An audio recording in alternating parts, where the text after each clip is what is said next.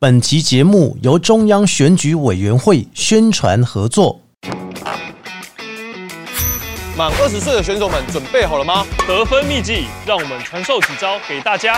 招式一：投票带三宝，国民身份证、印章，还有投票通知单。招式二：选举要领三张票，全票后记得投入票滚。招式三：六岁以下儿童可一起进入投票所。大人免烦恼，一月十三，你就是选手，一起为民主得分。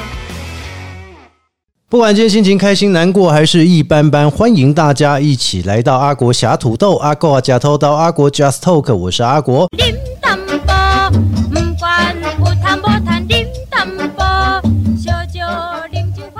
在 Park 节目开始之前，大家可以透过 Apple、Google、KK Bar、Spotify 还有三浪声浪以上几个平台搜寻“阿国”两个字，就会找到阿国侠土豆。不管你是新朋友、老朋友也好，重听之前还是要追新节目，都欢迎踊跃加入，也给予我们节目小额赞助，让我们节目能够越做越好。在今天呢，可以说我们的播客 Podcast 的伙伴来了。那今天呢，Podcast 的伙伴可以说呢，如果你之前有在关键时有看过电视节目、看过他的话，你就会知道说呢，宝洁，你说不止他，梧桐也来说了。那这这一位呢，可以说他在 podcast 界呢也是非常厉害，而且他对于鱼类养殖类，或者是说呢帮人创业，我都有他独特的见解，而且透过他的职业，让很多哦可能找不到方向的朋友，或者说呢想要创业的朋友，都能够有一个新目标，包含媒体的规划。这位呢也是我们 podcast 节目叫做《鱼活通乱乱说》的节目啊，欢迎梧桐跟大家打个招呼。Hello，各位阿狗假屠刀的朋友，大家好哦。那个我每次听到阿古的声音呢口吻，我就觉得哇塞，好像以前。进到就是所谓的录音室的这种主持人、主播在讲话，没有，因为你知道我们哦很长哦，就是因为被这个广播啊已经熏陶了很久，然后呢也从事这个工作做了很久，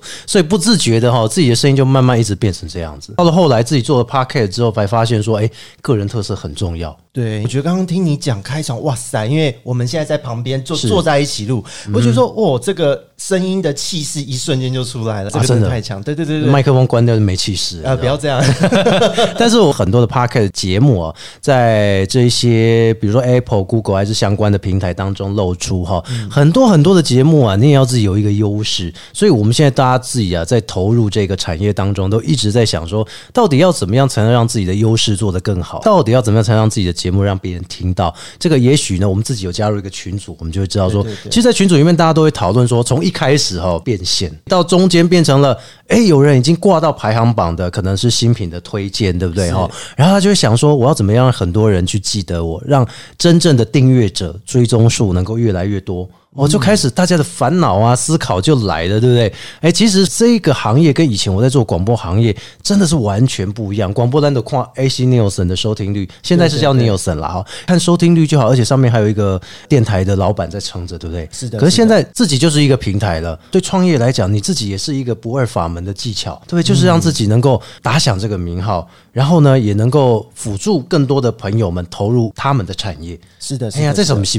平常就在做的事情啊。对，这其实真的是平。常就在做，因为其实在我创业的时候，一开始为什么会用 p o c k e t 其实我的领域比较特殊，因为我在做，现在是台湾第一个，就是真的是观赏鱼啊这些产业的专门的一个顾问。哎，但是观赏鱼现在不是到处都有，你看像水族馆，嗯，还是说呢自己开店面，嗯，这些都是五花八门、琳琅满目呢。对，可是其实因为一般大家会觉得我还是要去水族馆买，可是现在时代变了。对，现在呢，在两千年后出生的，嗯，我现在有好多的客人，因为我有接一般。B to C，你养鱼有遇到问题可以问我。可是呢，在问的过程，他们根本就是连去水族馆间都没有，他一切都是网络买了鱼缸、买了设备、买了鱼。哦，哎，所以现在大家就直接用什么虾皮啊，还是用专业网站？对对，然后直接下单这样子。是的，该不会连鱼也直接下单吧？哦，是的哦，真的假的？因为目前的法规来讲，就是你的鱼，你只要不是卖一些保育类特殊物种，哦，实际上呢，就是呃一般的鱼种，你在网络上下单是没有问题的，而且台湾的货运非常快速。那他要怎么寄啊？他它自然冷冻完之后让你解冻，没没没，那是海鲜。因为因为我在看说 哦，那个有一些开玩笑的 FB 啊，粉丝专业他们的短影片有没有？是，上面竟然写说他已经帮你冷冻好，你就把它解冻，这样就好了。如果那是吃的，当然没问题。当然，我们养鱼人也有发生这种意外，就是因为我们会一般会用一个袋子，是哦，那个袋子里面会充满氧气嘛，哦，封装好之后用保利龙箱之后再包一个外箱，然后做宅配。那有一些不会包外箱，是保利龙箱把它封好，不要露出出水就可以。可是呢，因为现在的宅配公司有一些不懂，嗯，他们看到就是你是保利龙箱，而且晃起来感觉有水，哦。他有时候会就是拒绝。呃他是忘记了，他忘记你要常温，他就给你冰冷冻，所以也有发生过笑话啊。嗯。因为我们一般在网络上交易的时候，我们是开到了这个鱼哦，我们会把它打开，开箱的时候要确认鱼运送没有问题，对对对对会跟卖家做一声回报，嗯，哦，否则会有一些交易纠纷嘛。对啊，结果呢，打开来是一个冰块，哎呦，所以它整个冰在里面就对了。对啊，直接灭掉啊，就直接变海鲜，哦，那它没有办法冬眠了啊。没有办法，没有办法，鱼是很热带鱼，对啊，那么脆弱，对不对？我第一次听到，因为我们一般哦去夜市有没有？嗯，他们不是都会捞捞金鱼，对不对？对，捞上来之后，它其实也会用那个塑胶袋嘛，对不对？嗯，然后把它绑起来，上面会留一点空气。对，它会打氧气进去。哦，所以也是这样的原理，就对了。是的，是的，它只是外面包那个保利龙箱，一方面是防水漏出，再来就是保温。哦，那不是防碰撞这样。不是，不是，不是，不是。哦，哇，这个很有趣耶！这个其实大家一般来讲说，我们的观念就是哦，你要什么就是去水族馆买，或者去那个宠物用品买。嗯对，但是没有想到说现在已经越来越多，可能也是因为疫情关系吧。一个是疫情，再还是法规有改，就是、哦。呃，像虾皮呀、以前有很多人会在虾皮上面卖鱼，很多渔场、养殖场就自己出哦。哦。可是呃，后来法规改了，不可以在虾皮上面、网络拍卖上面，你的第三方平台是不可以卖活体的，是像 PC Home 啊、露天啊嘿、虾皮，原本虾皮都没有跟进，嗯那现在虾皮也改了，所以就是变成你没有任何一个第三方的平台哦是。可以做活体的交易。所以就是因为这个样子，导致说呢，如果你要做活体的交易，你必须还是要有一个管道，那这个管道是必须合法的对，所以现在都是以自家官网，然后你哦的营业登记是要有水族宠物。哦，这样才可以。对，诶，那像你有吗？我自己不卖活体啊，呃，不卖活体，可是会不会想说，诶，为了想要客户能够有多一份的安心，你会去做很多很多，比如说像有些人会做什么考证照啊，或者说呢、申请登记立案很多的那个职业项目这一些。呃，职业项目的话，以我这边我的登记项目，因为大家如果有兴趣，可以搜寻鱼活通顾问企业社。然后呢，你在搜寻的时候，你会看到我的营业项目，从展演、公关面的、哎媒体类哎的，到就是专门的一些用品的批发服务这样子。哦但是我没有登记活体。哦，没有登记活体，对，因为对我来讲，第一个我是在家创业的人，是是是是我家里面就那么大，我自己养就来不及了，我还卖。哎、如果你卖活体，你就真的必须要一个场地，就是专门在卖活体的比较行哦。就算我平常不开放人参观好了，哎。我也要有一个足够的库存量啊，嗯或者我怎么样去负担库存啊，或是是。进出货的成本，而且而且是水电费什么啊，对不对？对，而且其实一个厂子，就算你占地可能一百平好了，嗯你的缸子不可能百分之百全部启用，哦，是是是因为一部分你要做出货嘛，对对对一部分对。进来之后你要做暂时性的一个蓄养，你要观察有没有生病啊，什么毕竟是活体，对。对对，所以会有各式各样的一个状况。那对于我来说，因为我是艺人公司，所以在现阶段，我觉得我还不适合做这件事。哦，所以你现在就是以顾问作为出发点，对，因为实际上现在整个产业的状况来讲啦，很多人为什么会觉得说鱼很难养，其实都是因为知识啊，或是一些相关的一个认知没有被建立起来。那我必须说，在这个时代的台湾，竟然还有蓝海产业、船产，哦。这个就是哦，蓝海产业是什么意思？它其实就是完全没有被开发过。是像你的产业。对对对，哦。观赏鱼的这个行销顾问业，行销顾问专门辅导大家养鱼，或是做市场行销品牌建立的，没有人，我是知道说像农业部啊，哈、他们有那专门在做农村的鱼类改善对哎辅导计划，但是还没有说有人养鱼养到可以直接打电话当顾问的。对，所以这个就因为我的客人是呃，就农村的人啊，渔村的人，养殖户到一般的观赏鱼的，一般饲主到呃贸易商或是水族馆老板，所以你全部都包哦。对。那你应该去北韩啊！北韩不是之前 之前哦，那个有一些专门在养鱼的啊，或者是说在养一些虾类的啊。哦，因为北韩比较寒冷，比南韩比起来是比较寒冷，所以他们就会有一两个人哦，特别的到北韩那边去教导如何去养虾啊，然后去养鱼啊，这样子那。边养出来的虾和鱼一定好吃啊！对对对对对对，只是差他后来有回来了，然后那表示很安全这样哦。诶你有没有考虑说，其实像政府单位这种，比如说是跨国际的，你会想要去做吗？之前呢，就是有在思考要不要就是投入，就是去学习一下，或是说直接进入政府的体系中运作。后来我发现不行啊，我的个性，政府体系哦，那你就不需要是什么那个渔业科、渔业署之类的。对对对，对，而且会就比方说他们有西南向好了，就是农渔的一个技术的团体嘛，对对对过去那边教他们怎么做养殖，怎么弄技术，是。对，或是一些水果怎么栽植之类的。嗯可是依我的自己的个性和调性，我本身因为我就是从小养鱼到大，是。所以我很希望说，就是让台湾的这个产业变好。哦。那因为这样就意识到，在学生时代就真的意识到说，呃，怎么这个技术都很好，但是却大家都不知道。东西都具备了，但是他们可能技术没有说我们这种专业来的好中间的在跟市场沟通，就是所谓大众沟通是空窗。哦。对技术方面，台湾这边都没有问题。是那国外的话呢，他们可能技术没有台湾的那么好。对对对对可是他们有在做大众沟通，哦，所以市场上像新加坡、马来西亚，对。他们本身呢，他们自己虽然说呃，一般他们的收入没有那么高，可是他们对于鱼、对于观赏鱼这一块，他们的了解度比台湾高。哎，因为政府或是他们当地的展览、大众的推广是有在做，甚至有很多的民间团体也很用力。哦，包括协会这样哈、哦，对对对，就比方说像是办了一个观赏鱼的比赛育种，教大家怎么育种。是。然后投入的人呢，真甚至他们协会有官方的，就是官方认证过的协会哦，他们自己都有一个鱼繁殖的图谱啊什么的，这些资讯就是看到哎，国外各国都有建立，然后哎。台湾好像没有这种东西。台湾好像都各自做各自的，鱼然后书本各自出各自的哦。对，而且呃，出各自的就算了，有一些还会两本同一件事情，然后写的完全不一样。哦，那等于就是说他出两本嘛，等于是想要多赚一点嘛。但这也很好啊，这也是一个头脑啦哦。哎、对以前来讲哦，现在像我们以前在选科系的时候哦，哎、农业的科系啊，其实普遍呢不会备受重视哦。比如说像以前十多年前、快二十年前的时候，我们那时候在填五专的志愿，在私日历哦，那时候我们在讲哎。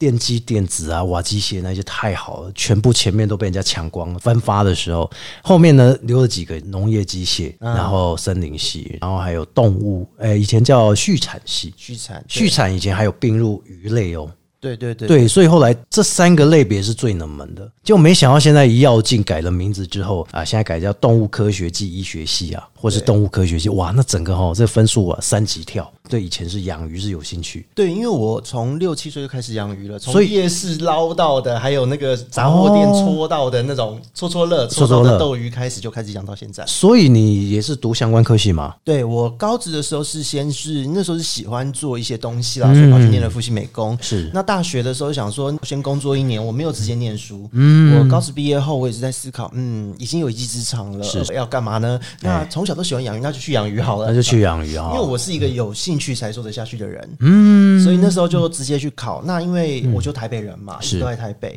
那就想说应该要离开台北，换个环境。我们是乡下要去都市，你是都市要来其他地方呃，其实我觉得城乡差距也没大到那么明显。哦，这样子的，所以你后来也有在修这个科系的部分。对我直接去澎湖念水产养殖，澎湖呃现在叫澎湖科大，对不对？对对对对哎、那刚刚跟我朋友一样，我朋友也有去念水产养殖。啊，真的啊，对对对对，因为他是被分发，因为我们那时候森林系剩最后一届，哦然后推甄的时候刚好我们有一些五专的科系要收了嘛，是那就开始分分分，他就被分到水产养殖去。哦，哎一年在澎湖吗？对，就澎科大，一个农业的，一个是林业类的，然后一个是水产养殖，两个差那么多，他可以适应嘛？呃，基本上他们需要的共同科目是差不多的呃，。对哦，就是一般的嘛，对不对？什么生物学啊，然后还有化学也要，化学要生化也要对，要哦，所以基本的科目是可以的。对，所以绝对能变通。它只是最后的应用是应用在你的专业科目取向是一个偏向森林嘛，植物是是相关，是然后我们偏向鱼类。那就比如说选修可能会有一个观赏鱼，然后有可能会有像是养殖鱼这样子的一个分类，其实所有的水产养殖学系还是主力都在食用鱼。都在食用哦。因为这个很尴尬，也是为什么观赏鱼我会说会变成现在还是一个蓝海，没有人做。哦因为在学校体系，他们所建立的资讯或是教育出来，全部都是培养很多的技术人才。嗯那这些技术人才当然就是所谓技术要用在哪？用在有经济价值的地方。来，比如吃鱼啊，对，因哎为民以食为天嘛。对对对对。畜产还有就是做农林渔农牧牧的其实，全部都是这样子。对对对，所以这也是告诉我们了哈，农业类说说像我们森林会有保育，它不能砍树之外，嗯水产养殖的经济效益其实是蛮高的。比如说像鳗鱼类的哈，还比如说像现在很推的什么一口乌鱼子啊这些，对对对嘿我都觉得吃的了反而比养的哦还重视。比如说台湾雕，你不可能去养台湾雕，你一定是吃台湾雕。哎，所以这你说蓝海策略多久以前感觉到说，哎，这个是一个新的商机？其实我在大二大三就差不多有感觉了，因为以前只是喜欢养，然后那时候其实想法很单纯，一开始是我喜欢来念，念了之后，然后我说我想要学观赏鱼的东西，然后我所有的老师都问号，就哈啊，做这会饿死。你可不可以做基因转职？你不要做这个这样。就基因转职那个时候也还没起来，因为我过去朋科大我是四季部的第一届，哦哦，那那那应该我们差不多哦，因为我们是五专的倒数嘛，对四季刚好进来嘛。对对对，所以我们应该差不多。因为那时候去的时候，我们第一届，接着一开始那时候还叫呃澎湖海洋技术学院吧，啊对对对对对后来才改制改叫澎湖科技大大学，嗯对，好像大二还大三的时候改的。所以你后来就决定说要做这件事情。对，因为那时候在做的时候，一开始是觉得鱼会养不活，是因为生病，然后就去学了鱼病，学学发现，哎，预防胜于治疗，因为每一种生物的疾病状况不一样。是啊那鱼是一个生病了，你通常都是整个水体的问题所造成，所以就开始学管理。养殖管理，然后学了管理之后，发现嗯，台湾的技术真的很厉害。然后为什么大家都不知道呢？然后就发现这一块没有人做，就经过了这个波折之后，发现市场的行销是根本没有人做。所以基本上大家行销的都是指吃的部分，对外销的部分，对哦，所以你这个这样子，台湾第一个开始做，那后来你会不会觉得说这个客户还是没有那么多，没有诶、因为我其实创业是在、嗯。呃去年的三月，很短呢、没有说很长时间呢、因为以前我在大学毕业后，后来我还要念研究所，我都是接案子的方式，因为大家知道我懂，所以可能养殖户之间互相介绍，对对对对哦，对。那就慢慢的累积了很多的经验，那自己又一直持续的在养，没有中断。可是到开始创业的时候，其实等于是我已经是技术方面都准备好的状态。哦那我一进来的时候，我开始往台面上活动，是那那时候呢，就是一推才几个月内，我的客人接不完。我到现在我还有好几间客人是还没谈，那你现在排队。有没有开始去培养一下你的徒弟啊？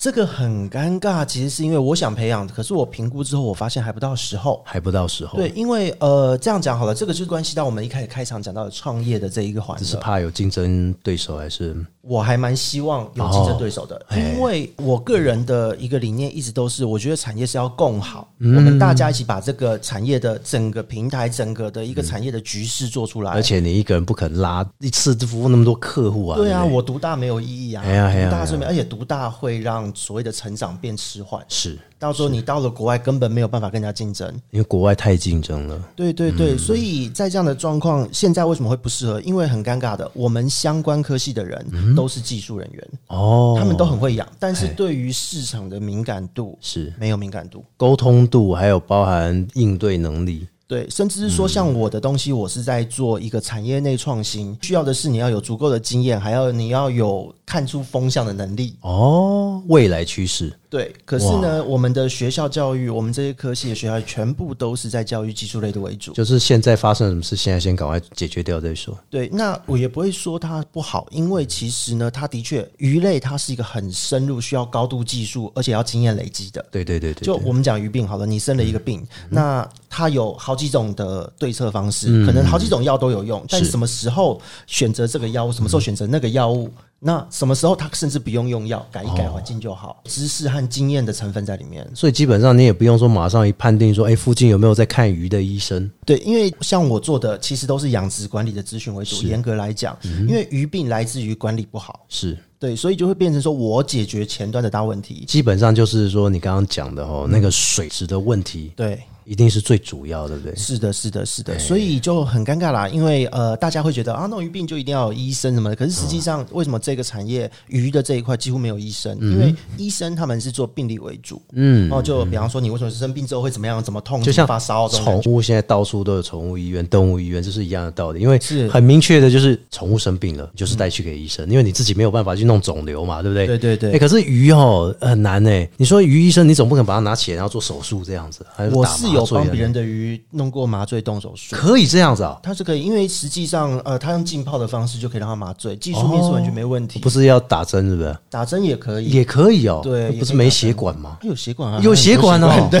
哎、我没养过鱼，我还真不知道说真的会有这样的问题。会会会，不过这个是还好啦，因为呃，鱼最大的问题是在于说，它如果今天生病，你错过了所谓的黄金治疗期，哦。很容易伤害不可逆，它以后也长不大了，也不好吃了，或是都很丑。那整个就翻肚啊，对对对，最直接就翻肚给你看嘛。对对对，所以在这样的状况，我们从源头就是管理面把它搞定，其实后面都还好。哦，对，所以其实我用这一套的方式，一个管理的技术，在技术面、经验面都足够，那就可以去协助很多的养殖户，甚至是养殖场。哦，那观赏鱼的渔场，那种玻璃缸和池子我都能顾。哦，哎，所以其实基本上你什么都可以啊，对你来讲没有很难呢。没有很难啊。哎呀哎呀哎呀，就是说你已经在这个专业当中，你自己在之前你也是学习这个专业出来了。对，然后你现在当了顾问，比方说呢，这个顾问有点像是说，如果他发生了什么事情，他的鱼类怎么样了，至少你可以给他很多的建议，可以的让他可以避免一些损失。是的，所以。就这个方面而言，我自己的一个主力服务，一个就是企业的内训啊，嗯，因为我要针对你的渔场去对你的员工培训，哦，所以你还有帮企业，比如说什么养殖的大户那些，有有有有有。哦，对，那就去帮他们规划属于他们自己的课程，因为其实这个产业很好玩，它其实是很重成本的，因为如果说你今天呃要弄鱼，最贵的还不见得是鱼，是。是它的这一个硬体设备和后面的饵料饲料，你每天再喂一次鱼就在撒钱呢，而且重点是，如果说他生病了，你开的药方那个更贵，对不对？对，药其实还好，药药还好。贵，对，而且怕是怕在说今天你判断错误，是。其实是管理的问题，你以为是疾病的问题，嗯，结果你判断错误之后下了药，鱼死掉。等于是说他为什么会生病的原因要找出来。对，因为鱼真的就跟所谓的猫狗好了，真的不一样。嗯真的不一样。猫狗牛羊它，像我们人是所谓的封闭式的一个身体循环嘛，我们有皮肤什么的，可是鱼就是泡在水里啊，所以水怎么动都会影响到这个鱼的状态。哦，因为环境的关系，对，所以我着重在这一块。那有的时候我在跟厂子做服务的时候，这个非常的尴尬。为什么这产业我到现在还是第一个？因为有很多的在以前哦，就是有人说哦，有前辈可以来协助，是告诉你说你的厂子要怎么顾。然后呢，在这样的状况之下呢，这个厂子就会问啊啊，我现在养有遇到什么瓶颈？请问前辈我该怎么改嘛？嗯，那结果前辈就跟他说，哦，你这个管路啊哪里不对，要大改成一弄就要花个几百万。这有时候应该是他们想赚钱吧？呃，其实我以前也这么觉得，后来我发现不是、欸，是他们只会用自己熟悉的一套。哎、这就像我们去修车一样，我们对车不懂，但是如果修车师傅跟你讲，可能某个部分的那个要换啊，要保养啊，但是我们不懂，但实际上可能你给另外一个车长看，那个讲解又不太一样，对，就是会有这个问题。是的，是的，所以我说这需要技术经验之外，就是应变能力要够。哦那所以在这样的状况，那种前辈，哎，可能以前那种口耳相传这种方式，他只能用他熟悉的一套。但因为我这边，我觉得自己因为自己也做了很多年的行销工作管理工作也有接触，所以我觉得最重要是站在客户的角度去思考。没有人会希望说，我现在的系统我还要再花几万重改，除非必要，我不会给这个建议。我们改个小零件就够了嘛？对？其实就改个零件，然后你的照顾方式，我们把你的 SOP 列下来，然后我们调整一下，你就可以用你现在的设备做出最高 CP 值的改变。那也许你本来一年，假设你的鱼可以产出一千万，可是透过这个东西的改变，因为存活率上升了嘛，你可能就变一千八百万。哦，这个就是对整个产业是有帮助的。对，而且会让我的客人花的钱是最少的钱，哇哇，这样子你有赚钱吗？这样子吗？其实我顾问费算低，算低了哦，那因为你第一个你也不知道怎么定价吧？我是用一般管理顾问公司的模式，然后再去打折之后给养殖户。哎呦，所以这也是告诉我们哦，这个管理顾问类加上了这个鱼观赏或者是养殖，其实它都有一个新的一个出现，还是蓝海的策略哦。哎，那可是对于你来说，你也学过像是行销类啊，像是可以帮人家做广告的部分。是哎，那在前阵子也上了电视啊，对不对？因为我们前阵子都知道说一切都很突然。哎，但是这个也是一个机缘。有时候我们真的上电视，我们自己也不知道为什么会突然间去上，可能刚好就是这个话题达到了啊。因为前阵子呢有一个话题啊，这个话题就是说呢，这个食脑变形虫是不是？是的，食脑哎，变形这食脑变形虫这个跟海又有关系，跟水又有关系对，就？是跟水有关系。到底为什么会这样子？这个很多朋友们可能还是想了解一下。其实食脑虫这一个虫体呢，它本身已经行之有年了，很久了。台湾呢，其实在第一个案例已经是十三年前有了吧？哦，那很久哎，很久了，对。那那个时候发生的时候，其实是完全就是在一场意外啦，因为那时候发现国外已经很多案例感染到了之后，应该说死亡率九十六以上，就百分之九十六，非常惊人。所以它一定有可能感染了就会死亡。因为我自己本身在到了硕士的时候，我是专门做寄生虫，是那所以那时候寄生虫从鱼开始，透过鱼传染给别的生物的寄生虫，我都会接触。嗯，那那时候呢，就是因为这个案例很特殊，我们这是作为一个我们的经典教材。是是是，对，因为这个虫在全球都有，嗯只要是越温暖的地方，它的量就越多。哦那台湾在二零一一年左右吧，嗯那时候的第一个案例之后，也做了一个简单的调查。嗯，那基本上台湾都有啊。那基本上就是会不会跟全球暖化也有关系？呃，暖化有关，因为他喜欢温暖的地方。因为我们在做那个以前的论文研究的时候，我们有看到有几篇啦，哦都是国外的文献报道，然后加上学者的说明说，如果海洋温度升高，渔产可能会不断的下降，对，然后也有可能会导致人呢感染细菌的机会会增多。是的，那个温度越高越温暖哦，因为海洋会影响到大气，是。大气暖，淡水的水域就会跟着暖，哦。因为降雨的。温度嘛，然后全球温室效应热很难散发嘛，对。那在森林相关的这个就会很熟悉了，因为这跟生态有关。嗯是。那整个的环境水域只要上升一到两度，其实就是从原本有别的生物比较强势可以压制细菌的是，它们就反而弱势了，变成细菌强势。嘿，对，那以食脑虫来讲，它本身就是一个喜欢温暖地方的生物。嗯是那它平常在自然界好好的，对，它也没事。嗯可是很不小心的，可能你去冲水啊，或干嘛，让那个水灌入你的鼻腔之中嘿，就我们快塞会戳的那个位置，是是是，冲到那边那一坨水还要刚好有活着的虫，它刚好进去了。哦，它就几率关系啦。对，几率哎那真的就像乐透一样，你中了就必死那种感觉。所以是台湾前阵子也出现了这一例哦，也让大家警觉到说，到底夏天戏水这件事情，这是不是跟水质有关？这是不是跟人的做法又不一样？其实我觉得哦，大家可以不用太过担心这件事，因为一般我们水光是进到一点点鼻子，我们都会蹭掉它了。对对对对你除非是真的你挖鼻孔了，手上那一坨手指头那个水还刚好有那个臭。不然你就是整个从鼻子喝下去。对，否则的话很难中。那除此之外，因为那个都是压力，它一定要灌进去才可以。对对对对对所以平常我们去玩，你可能去户外跳水嘛，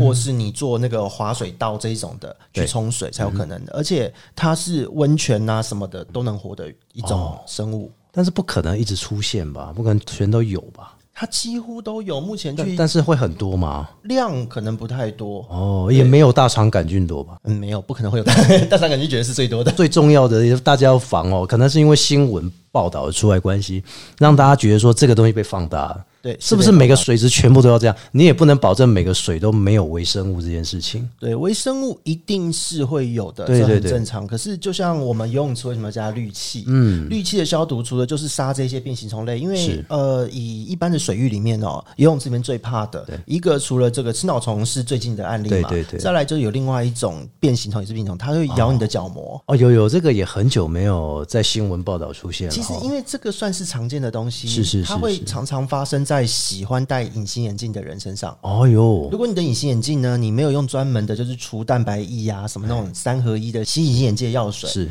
哦，那你用自来水，或是你连戴好多天，就会长这个。哦，还好我都用日抛啊，比较不会有这个问题啊。有很多人把日抛当月抛，哦，那个我不会。对，然后还不洗。哦，那个我就有发现过，有其他人是这样。对对对对对对，就就这样子的人，你会发现他有时候忽然眼睛就整个红肿，啊对那个虫是会去分解掉，去伤害你角膜的，会瞎掉的。哦，哇，所以这也是蛮严重的，所以要奉劝大家戴隐形眼镜的，尽量还是不要用自来水啊，尽量就是用那个合法药水加食盐水。对，而且日抛你就算要省，你当成三天或了不起，你戴一周，每天都有乖乖洗就算了，不要弄到月抛，很可怕。没有日抛，其实一天它整个那个细胶体就干了啊！我不知道为什么还可以有人这样撑那么久。哦，我是真的蛮佩服的，因为而且我听到的竟然不是少数。我是比较担心有人半夜然后两天都不拔的，哦那个会伤角膜，那比较严重。忘记的话真的很可怕。对，但是回到我们刚刚讲的内容哦，那大肠杆菌应该也是不在话下嘛。一定的啊，一这个用消毒完也不见得完全清洁。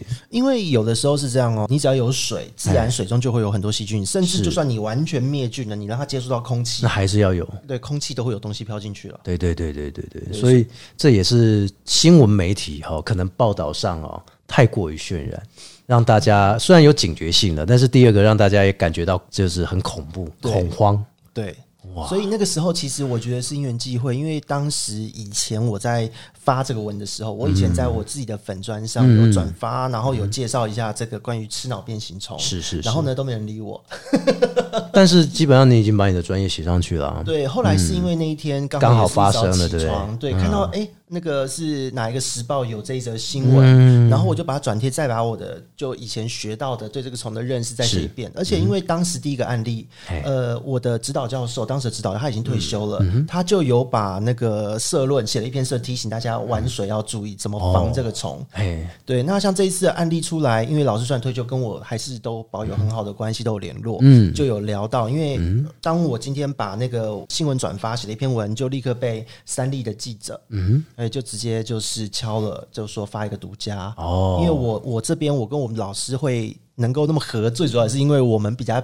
是在于说做大众宣导，是。对，因为我觉得这是一个身为研究人员的社会责任，是。对，所以我要告诉大家说，过度的去惧怕它，你要的是跟它和平共处，但我们怎么做好我们的安全防范？就跟我们现在跟新冠一样嘛，哈，对，能和平共处就和平共处，对对对对对，所以新闻上了之后，立刻半小时就接到了。关键时刻，嗯，对，当天就进棚了。然后你有没有觉得讲话哦超快的这样？然后自己的十分钟，大概是给你十分钟时间让你把握，对不对？对对对对对。可是呃，我觉得还好，因为我以前自己也有主持节目，然后所以本来就是我随时可以进入状态的。那好，那好，至少你有一个过去的经验。对，就有一些会过度亢奋，讲错话；有一些是讲不出话。嗯，所以当天就是感受那个气氛。因为呃，以现在的节目来说，关键时刻算是数一数二快节奏的。对，而且重点是现在还能存活的。哦，那 你有些节目是开开停停开停，但这个是一直开开到现在啊。对对对，所以我觉得是非常佩服他们。到了现场，像宝洁啊，大家其实都非常的客气，讲会很和平。然后，然后一开始录影的时候，那种整个气场都不一样。对，镜头一 Q 到，就瞬间变身这样。哇！啊，说实在，我们呢，其实作为媒体人都会这样子。比如说，像我有时候上一些电视节目，我会觉得哇，台下大家都好像我在嘻嘻哈哈，那样吃零食啊。然后开始要上镜的时候，我大家变得我什么跟怎样抢货啊，什么大家都开始这样，对，会变得很亢奋。哎，对对对对，就觉得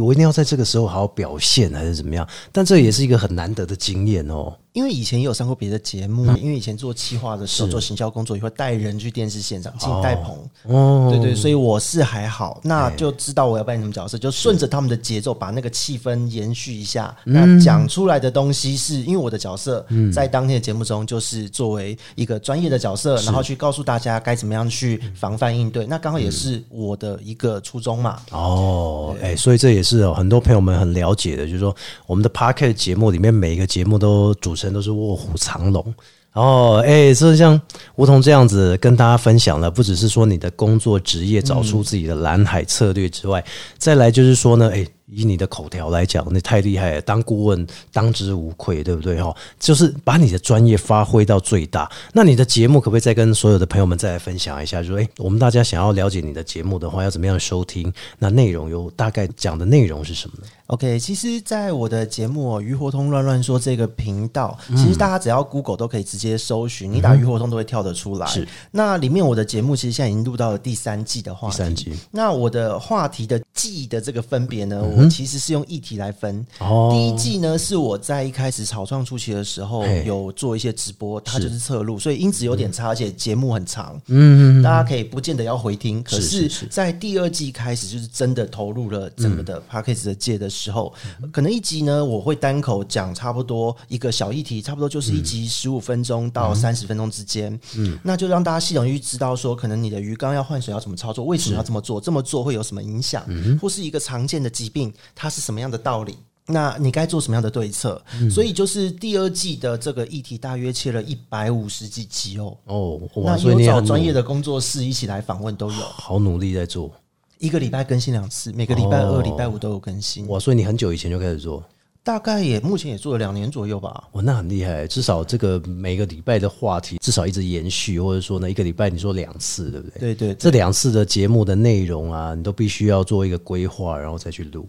其实也没有哎，没有。我因为之前我在说访问你的时候，你说哎，那我们要列个题目这样，我说没有吧，没有在列这个题目的吧？因为列题目是访问的时候，因为我会。担心说会不会？因为阿国绝对没有问题。可是我的客人呢？因为他们都是很会养，他们都素人了，对他们都素人，没有经验，所以他们一定要先让他们知道该讲些什么。是是。可是我有几个比较常上我频道的，就习惯了，习惯了。这样说，就开录前就说：“哎，我们今天要讲些什么？哦，你最近做了什么什么的？哦，好，就聊起来了。”这其实就很简单生活化。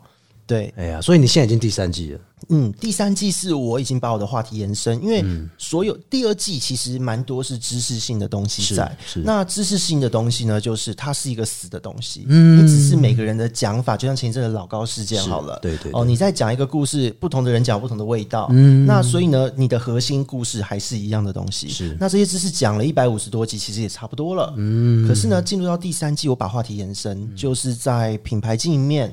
或是说产品开发，或是说一些相关的知识概念，我、已经开始讲到概念类、品牌面、经营、行销这就已经面的。不是基础技术了哦，这就已经是有关于行销技术了。对，而且最主要是因为养鱼哦，推的除了水产养殖之外，重点还是在于观赏鱼。因为其实如果你不觉得一个东西有趣，你就不会想去认识它你。就不会想去养殖它。对，所以我在第三季加入的层面就是还会有生活品味的话题。哦，美感的部分，对比方说，我要弄一个水草缸，然后我可以找室内的装潢设计师来聊一聊，在室内怎么样把一个室内空间的氛围跟水景的氛围做一个整合。哦，哎、我这个也风水师也可以。这个也可以，因是为的这风生水起嘛，所以你家里如果摆了一个鱼缸，你要怎么样去定位它？是然后你怎么样让它的摆饰能够增加你的财运，对不对？是的，是的，哦，这也是你之后会探讨的话题啊、哦。是的，就第三季话题整个大展开，所以我觉得这才是、呃第三季才是我真的自己这么多年来的完整整合。嗯，第一、二季都只是在讲鱼的专业，而还没有讲到就是在行销、经营、品牌、品味面的东西。正常啦，因为你前面两季都已经把基础打好了，嗯给大家打好基础，你后面第三季你就可以去开始讲应用题了，是的，是的，是啊，有点。像申论题的概念就出现了。是的，所以我就觉得，哎、因为以前我的频道都是以采访我们产业内的专家为主，嗯但是第三季除了产业内的专家自己讲，还有就是会有各式各样，嗯从鱼开始的各种话题、各种专业都可以整合，甚至连艺术家都可以把它包入进去。可以可以，而且艺艺术家甚至还有音乐家都可以。哎，这也是告诉我们，任何事情其实它都是会有很多不一样的面向呈现，而且最重要的是，你看多领域的整合。是的，哦，很符合我们这个鱼活通啊，还有符合我们现在社会的要求。所以大家如果有空的话，也可以来听看看这个鱼活通乱乱说，从第一季给他听到第三季。那当然，现在如果你要瞩目最新的，以第三季为主嘛，哈。是的，是的，哎，啊，如果你想要打基础的，听一下第一季跟第二季的内容。是的哦，你先对那个基础了解之后，你就发现哦，第三季说什么都可以啦，对不对？嗯，对，哎，所以大家记得哈、上网搜寻“鱼活通乱乱说”，找到梧桐节目来给他哈、收听，然后呢来给他一个追踪，好不好？哦，谢谢我们的梧桐，谢谢，谢谢。阿国，谢谢大家。节目最后透过 Apple、Google、KK Bar、Spotify 还有三二声浪以上几个平台，搜寻“阿国”两个字，就会找到阿国侠土豆，也欢迎大家持续的锁定喽。我们下次见，拜拜。拜拜。